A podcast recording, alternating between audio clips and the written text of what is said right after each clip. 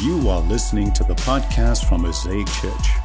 Stay tuned after it for more info about how to get and stay connected with our church family. Now, let's dive into this week's message. Hey, great to be with you all today, whether you are joining us online or wherever you are here in the room. We're glad that you're with us. A couple things, real quick. Just want to say thank you to all who participated in our five days of Christmas, sort of week long extravaganza for our singles community here at Mosaic Church. We did stuff uh, virtually throughout the week and then a little bit distance in the parking lot yesterday. That's number one. Secondly, uh, if you're noticing the world's softest t shirt I'm wearing now, it's because with this week where there was KidCon, or kids' children's ministry ministry uh, Thursday, Friday, Saturday. Just want to say thank you. There were so, so many of you at home and here in the room who helped make that great this week, especially Kevon and Alyssa who work in children's ministry. So thank you, thank you, thank you. Let's give them a hand clap. Uh, it, it, was, it was a really big deal. They worked so hard to make our kids' ministry conference great. All right, let's get into our time in God's Word. Our scripture reading today is going to be from the book of Matthew, chapter 1. You can follow along on the screen. This is how the birth of Jesus the Messiah came about. His mother Mary was pledged to be married to Joseph. But before they came together, she was found to be pregnant through the Holy Spirit. Because Joseph, her husband, was faithful to the law and yet did not want to expose her to public disgrace, he had in mind to divorce her quietly. But after he considered this, an angel of the Lord appeared to him in a dream and said, Joseph, son of David, don't be afraid to take Mary home as your wife, because what is conceived in her is from the Holy Spirit. She will give birth to a son, and you are to give him the name Jesus, because he will save his people from their sins. And all this took place to fulfill what the Lord had said through the prophet The virgin will conceive and give birth to a son, and they will call him Emmanuel, which means God with us. When Joseph woke up, he did what the angel of the Lord had commanded him and took Mary home as his wife. But he did not consummate their marriage until she gave birth to a son, and he gave him the name Jesus. And that's the reading of God's word. All people said, Amen, amen. Yeah right behind the house where I grew up. There's this uh, enormous train track that goes over a bridge right there, and now, you know, more or less, it exists to sort of serve light commuter rail. But once upon a time, that was not the case. Once upon a time, there was these huge trains that used to go tumbling, rumbling past there, like a hundred cars uh, or more long, with this huge, you know, classic engine on the front, a tiny caboose on the back. And when that thing got up going, got up to full speed, man man, it, it, it, would shake the ground. It would shake our house. It would, it would shake the, the walls. And sometimes I felt like he was even coming like right to the living room. At first, that is first. But after years of living there, you know, you sort of got used to the noise and the sound and the shaking. You, you came to ignore it. Kind of like those of you who have multiple small children do. you just sort of ignore the noise around you. Uh, you know it's there, but you learn to live with it until uh, until you had friends over until i had friends over and then it got late and then the train would start to you know roar past the house and then you start to look and notice that your friends had a panicky look in their eye. Like you know you'd be like man are you okay? Like what's up? Are you you know what's going on? And they look back at you and say what do you mean what's going on? What is shaking the house? Oh yes. The train. The train yeah you know, if you're not, if you're not careful, if you don't pay attention to it, I think that Christmas can be a lot like a train running past your house. You just sort of get used to the noise. You sort of get numb to the message. It's trying to shake all up into your life. And so I want to submit to you today that I think that a proper reaction, an honest reaction to Christmas would be way less to go rock around your Christmas tree, as nice as that sounds, and way more like dropping your shopping bags online, of course, this year only, and run away screaming because something big, something overwhelming is moving past your life, shaking your world. I think, a, I think a proper reaction, an honest reaction to Christmas would be way less like a person in a Hallmark Christmas movie way more like the person we're going to take a look at today someone named Joseph, the earthly father of Jesus of Nazareth. Because, because centuries before there was anything called the Bible, the gospel writer Matthew, he gets this account for us. He, Matthew picked up pen, he picked up parchment, and he captured for us Joseph's story, Joseph's reaction to that train coming into his life. He captures for us what Joseph's reaction to that first Christmas meant then and means today. And Matthew, the gospel writer, looking back on all of it, he summarizes Joseph's whole story with these words. We read it in verses 22, 23. He said, All of this, what's that? Joseph's story. Joseph's story took place to fulfill what the Lord had said through the prophet. The virgin will conceive and give birth to a son, and they will call him Emmanuel, which means God with us. So Matthew's telling us right here from, from the beginning that the point of Joseph's story is this that the baby to be born is going to be not just, not just God out there, not just God in the cosmos, but God with us. So, what does that mean? Well, that's what we're going to look at today, starting for the next three weeks. Hope you'll be with us along for the journey. So, here's my question for today. So, what does it mean then for God to be God with us? What does it mean for God to be God with us? And to answer that, I want to try to ask and answer a similar question. What did it mean for God to be God with Joseph? What did it mean for God to be God with Joseph, an unknown, poor, anonymous Jewish carpenter. Was that enough adjectives for you? What did it mean for God to be God with Joseph? I remember when Carrie told me we were expecting our, first child. Uh, it was, you know, of course, it's amazing, but uh, like a lot of other, you know, soon to be first time dads in human history, I was a little excited and a lot nervous. a lot nervous because you know that your life is about to change. And the reason you know this is because there is an unending line of people who tell you this. well meaning people, well meaning relatives, well meaning friends and aunts and uncles who tell you this incessantly, but it still doesn't help you because though you are told, words cannot prepare you for what's going to happen next. Like for a difficult labor and delivery where your child stops breathing, turns blue forceps used to extract them. Doctors rush in to save your wife's life, a child's life, where your child is whisked away, whisked away to the NICU for several days to make sure there is no, and these are two words that'll stop every parent in their tracks. There's no brain damage. Nothing can prepare you for that. And then when you bring the child home, everything's okay, thankfully. The words cannot prepare you for all the stuff you've got to buy.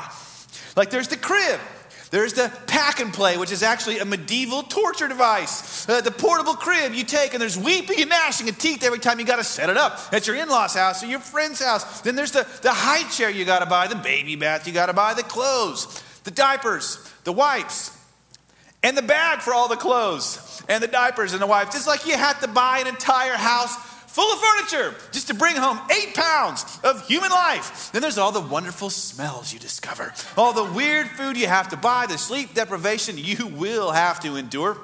And just for the record, as an aside, I don't care what anyone says, your child will sleep when your child wants to sleep.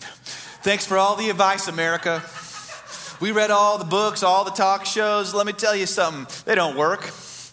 Kids aren't widgets. They're not alarm clocks. You can't unplug them. The only cord they come with is an umbilical one. And when that thing's cut, they go on and off whenever they want to. Now, flash forward four years in the Stevens home. Your oldest child is still four. When count them, the fourth child is born. You've had three in diapers for years. Your marriage feels crispier than the burnt toast for breakfast that you didn't eat anyway. And all of you gets the flu, and, and then it finally hits you. My life has totally changed. Why didn't anyone tell me? Oh, yeah, they did.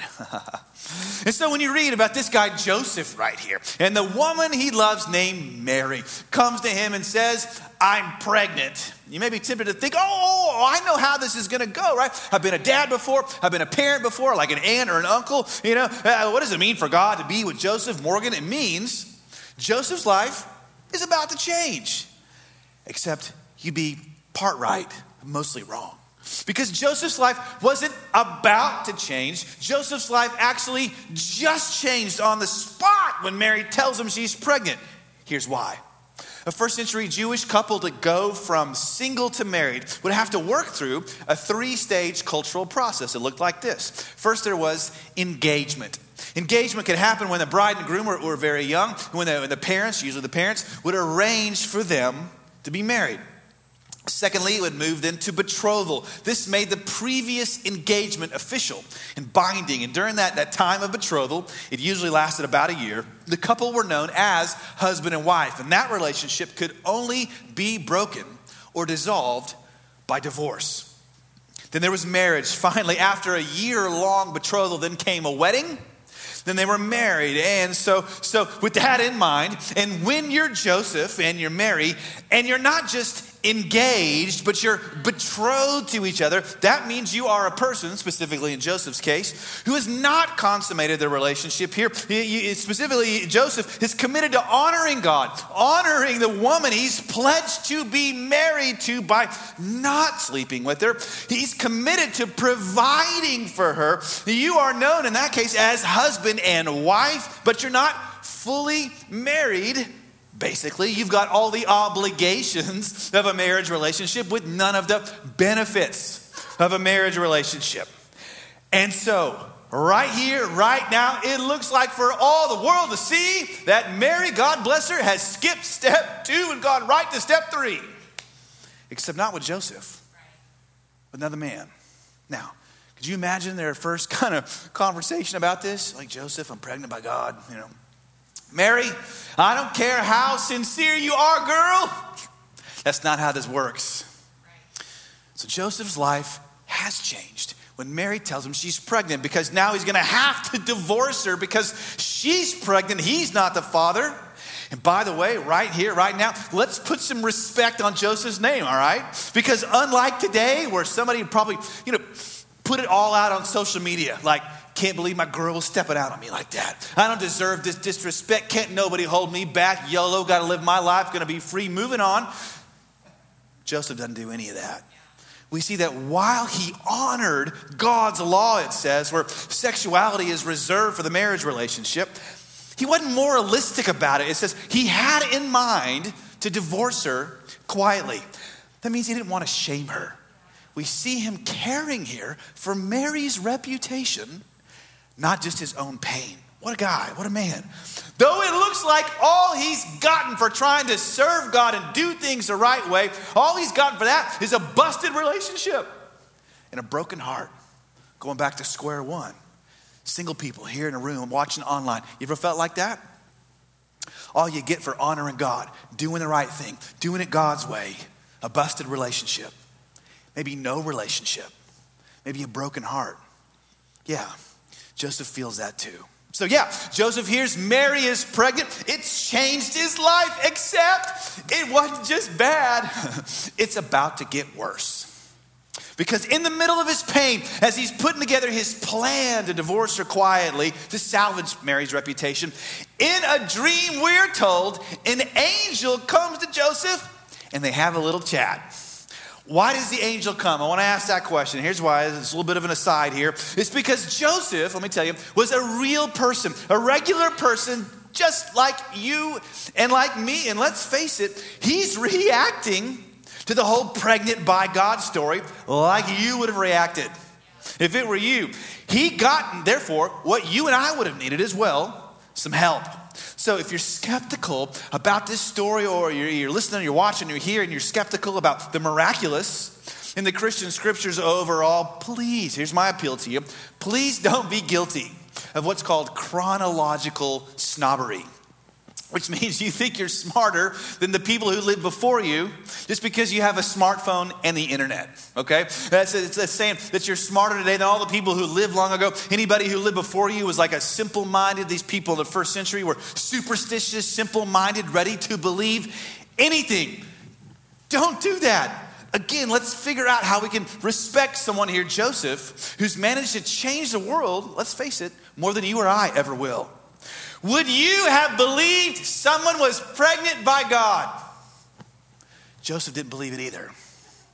He reacted how you and I would have reacted. See, these are real people whose real stories are being captured for us.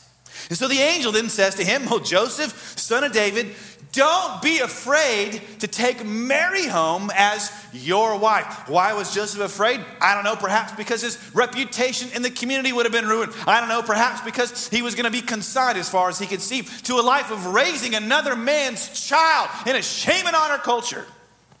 Take her home, the angel says. But then Joseph hears this. Here's why he shouldn't be afraid. He says, Because what is conceived in her is from the Holy Spirit. Joseph's thinking, Mary's telling the truth. This is amazing, incredible. Like, I am going to be now the earthly father of the Messiah. Yes, that's right, Joseph.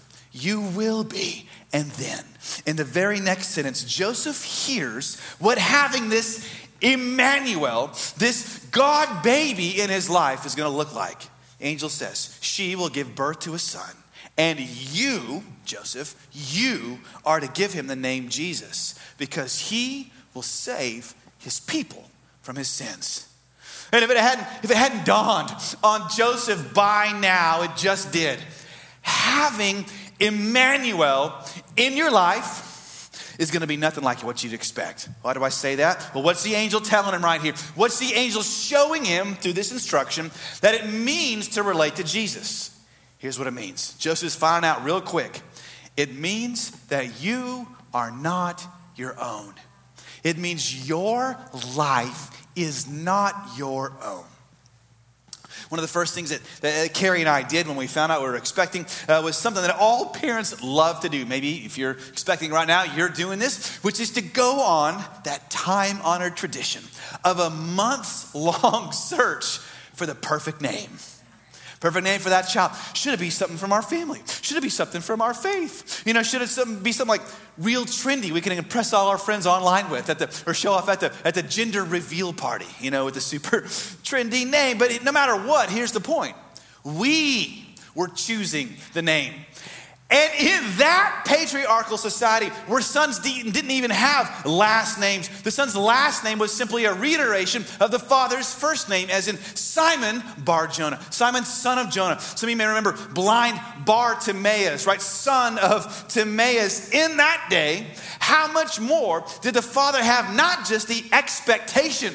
But assumed it was his right to name his firstborn son, his heir, which was his cultural glory, his earthly reputation. How much more did that man have that right to name the child what he wanted?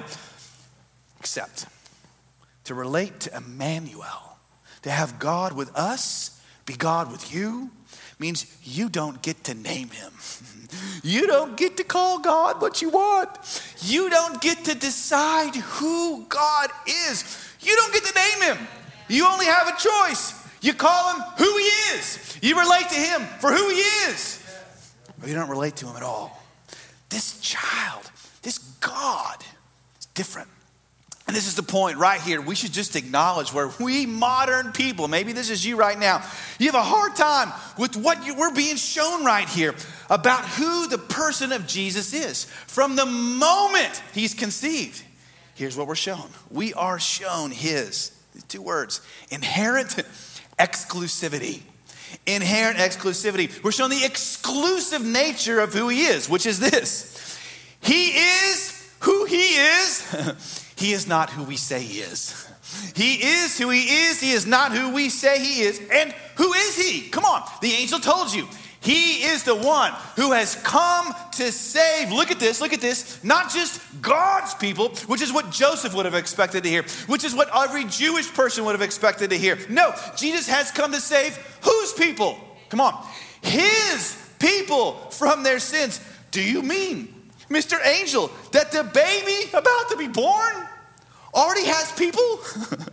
who has people? Jesus has previous people, as in the people who they're his, he made them, he owns them. But but but to already have people when you're born means you would have already had to have existed before you're born. That's right. That's right. Why? Why? Matthew already told you this baby is Emmanuel, God with us. So if you find yourself saying today, Oh gosh, this is what I can't take about the Christian faith. The exclusivity bit, right? The one savior for all people bit. Why can't you say, Morgan, that you know Jesus is just a nice person? He's a really good teacher. Why can't you say the point of any faith, religion, is just to be nice and good, you know, to be super sincere? You know, this whole God being the baby thing, that's kind of weird. Doctrine doesn't matter. Christmas is just about being nice and drinking cocoa. Why can't you just say that? If that's you, let me just tell you all kidding aside, as much as you don't, perhaps, I don't, even I don't like the doctrine of what we're being shown here that Jesus from the beginning is revealed as God. If you say doctrine doesn't matter, sorry, that itself is a doctrine, an idea about faith. If you say being good is all that matters, try your best, be sincere is all that matters, or if there's a God, if there's a God, surely he doesn't really care about how I live you should know that's a doctrine. Christians call that justification by works. Justification by works is, and you're trying to save yourself. You're trying to be good by your own standard, your nice tries. Oh, but from the jump, as the kids say, we're being shown the difference between Jesus and every other founder of every other faith. Every other founder comes saying, I am not God but I've got some rules, I've got a book, I've got some advice. Follow that, you'll be fine. Instead, Jesus comes saying, You're not fine. I am God. You don't name me. I am who I am. And I don't just want you to read my book. I am the book come to life. I am the Word of God, the law of God come to life in a body. I haven't come to inspire you, although that may happen. I've come to save you. And here's who I've come to save you from I've come, ready, to save you from you. You from your sins. I haven't just come to give you some nice advice about your problems. I've come to save you from your sins. You see the difference? So let me ask you this. Let me ask you this, all this in mind. Have you ever had a moment where you have asked the Emmanuel to be your Emmanuel, to be God with you? Not just God with us, but God with you to acknowledge God, my life is not mine, it's yours. You know, I think a cynic, a cynic, would look at Joseph's life right here and say it was ruined. God messed it up. It was messed up. An optimist would look at Joseph's life and say, eh, it got rearranged. but a Christian would say, no, Joseph's life was redeemed. Not ruined, not rearranged, redeemed. It became what it could have, ought to have been all along. And here's why you can know this because at the same time as Joseph is being shown uh, something scary that his life isn't his, he's also being shown something soothing. Here it is. Joseph is also being shown that while his life isn't his own, he will never, ever be alone. He will never ever be alone. Look at Joseph's life from here on out. It's amazing. He's not alone right here when he's being asked to do something that would potentially kill his reputation. Maybe some of you are feeling like today because of what God is asking me to do. Perhaps your reputation is on the line. If that's you, like with Joseph, you're not alone. God visits Joseph here through the angel. Joseph's not alone. Nine months later, when he makes the lonely journey, the shameful trip back to Bethlehem with his pregnant wife in tow by someone else, and he's not alone when his own family in Bethlehem shuns him, forces him out into the barn, into the, the guest house to sleep with the animals. No, no, no. Joseph has Mary with him, and for a while, yeah, they are the only two in the world who really understand what God is doing in their lives. And maybe you feel like that today. You're like, man, I don't feel like I don't got anybody with me. I don't even have a Mary. You're like, man, I could use a Mary. I'll take my Joseph this year. Thank you very much. I want to tell you, I believe in you. I believe in God's dream in your life. Joseph and Mary built a bond over believing in the promise of God. Joseph was never alone. And the night, that night that the God baby was born, shepherds came to visit when family wouldn't even come to call. And two years later, he wasn't alone either. God hung a star over his city. The Magi came to bring him wealth he never could have manufactured on his own, all because Joseph said yes to God in a moment of pain and confusing, confusion. Joseph wasn't alone when his son's life was threatened by Herod. Uh, God sent another angel to send him to Egypt and another angel to bring him back home. And Joseph was never alone. As that boy grew in his life, as the person of Jesus became more and more clear to him. And one day, one day before Joseph died, over in the Gospel of Luke, we are told that Joseph unwittingly got to give Jesus the gift every young Jewish boy would receive from his father before his 13th birthday to be apprenticed into the family business. Joseph, we're told, brought his son that year to Jerusalem where he walked Jesus around the temple, where Jesus saw the sheep, he saw the goats, he saw the priests, he saw the sacrificing. And in that year, where Jewish boys were traditionally apprenticed into the family business, Joseph was given, because he was never alone, the unexpected gift of a lifetime. He apprenticed, though he didn't know it, Jesus into his heavenly father's business. Though his life was not his own, Joseph was never alone.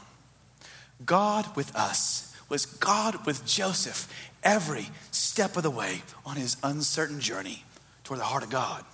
And the same can be true of you as well. So let me ask you, what about you, huh? Today, what about me? What about you? What if we, what if you took those twin truths? My life is not my own, and I'm never alone.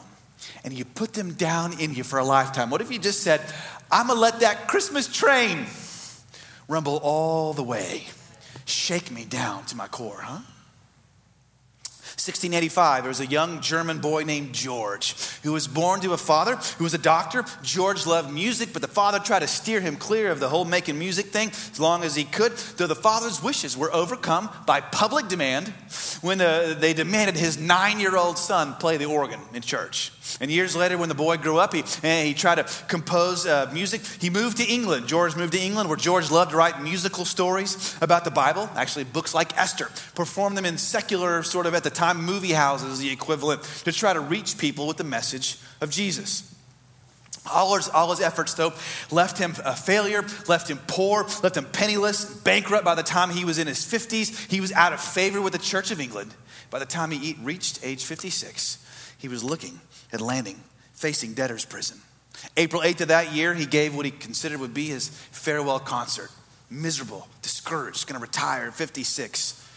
Then two things happened changed his life, changed history. First, a friend of his gave him a libretto. A libretto is a, a book from an opera with all the text written out line by line in it. This libretto was one based on the life of Christ, its words coming exclusively from the Bible.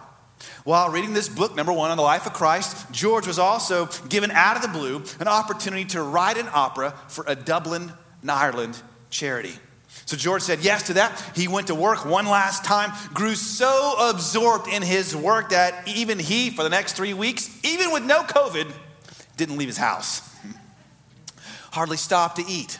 Within six days, part one was complete. Nine days more, he finished part two. Another six days, part three. Orchestration completed another two days. In all, 260 pages of music were completed in 24 days. And at one point, as one of his servants burst in on him to try to force George to eat, George, startled by the interruption, said this, and it was written down, captured for history. With tears streaming down his face, George Frederick Handel said this I did think I did see all heaven before me and the great God himself. Handel had just finished writing what you and I now know as the Hallelujah chorus, which goes, Hallelujah, Hallelujah, for the Lord God omnipotent reigneth. And later, as George Frederick Handel, as he struggled, as he groped for words to describe what he had experienced, he actually quoted St. Paul saying, Whether I was in the body, out of the body, I don't even know and Messiah. The opera premiered on April 13, 1742, as a charitable benefit. It raised $100,000. It freed 142 men from debtor's prison, restored those families. A year later, he performed it in London, where the King of England, who had heard about it, came to visit, came to watch. When the first notes of the Hallelujah chorus went out, of course, you know the story. The King of England stood up, so the whole crowd stood up. And that's why we still stand more than two and a half centuries later. Handel's life, of course, was permanently changed by this. He conducted personally more than 30 performances of the Messiah. Many of these were to benefit a children's hospital, which he believed in, and the thousands, the tens of thousands, hundreds of thousands of dollars Handel's performances of Messiah raised, all those dollars raised, led one biographer to note this. Quote Messiah has fed the hungry, clothed the naked, fostered the orphan more than any other single musical production in this or any country. Another wrote, Perhaps the works of no other composer, songwriter, have so largely contributed to the relief of human suffering. What happened? What happened? I think Handel, like Joseph, God, who Emmanuel was, God with us, that his life was not his own, and yet he was never alone. He received and he experienced Emmanuel, God with us, the one who has come to reign forever and ever. That truth changed his life, didn't it?